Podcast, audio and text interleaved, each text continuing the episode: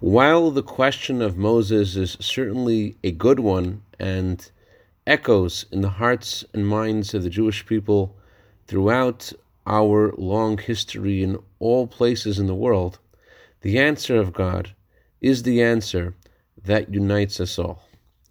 Good morning. Moses said to God, How can I possibly handle all of the disputes and arguments of the Jewish people? And God said to appoint judges. In a similar way, everyone has challenges within themselves, every age, and how can you judge favorably to know what the right move forward is when you have a question? So, just like God told Moses to appoint judges in his time, so too does God tell each of us to have a personal spiritual mentor to consult with and ask questions when they come up.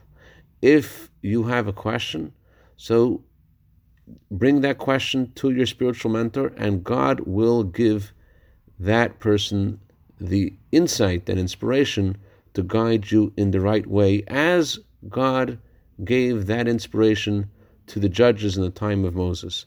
Connecting all the Jewish people throughout history is the need for leadership and God's response that there will be leadership and there will be people that you can consult with and ask for advice and help in every generation. I dedicate a minute of Torah today to Dr. Joel and Mrs. Terry Storch in honor of Terry's birthday tonight. May you have a year of bracha, vatzlacha, begashmius, uveruchnius. Have a wonderful day and judge favorably.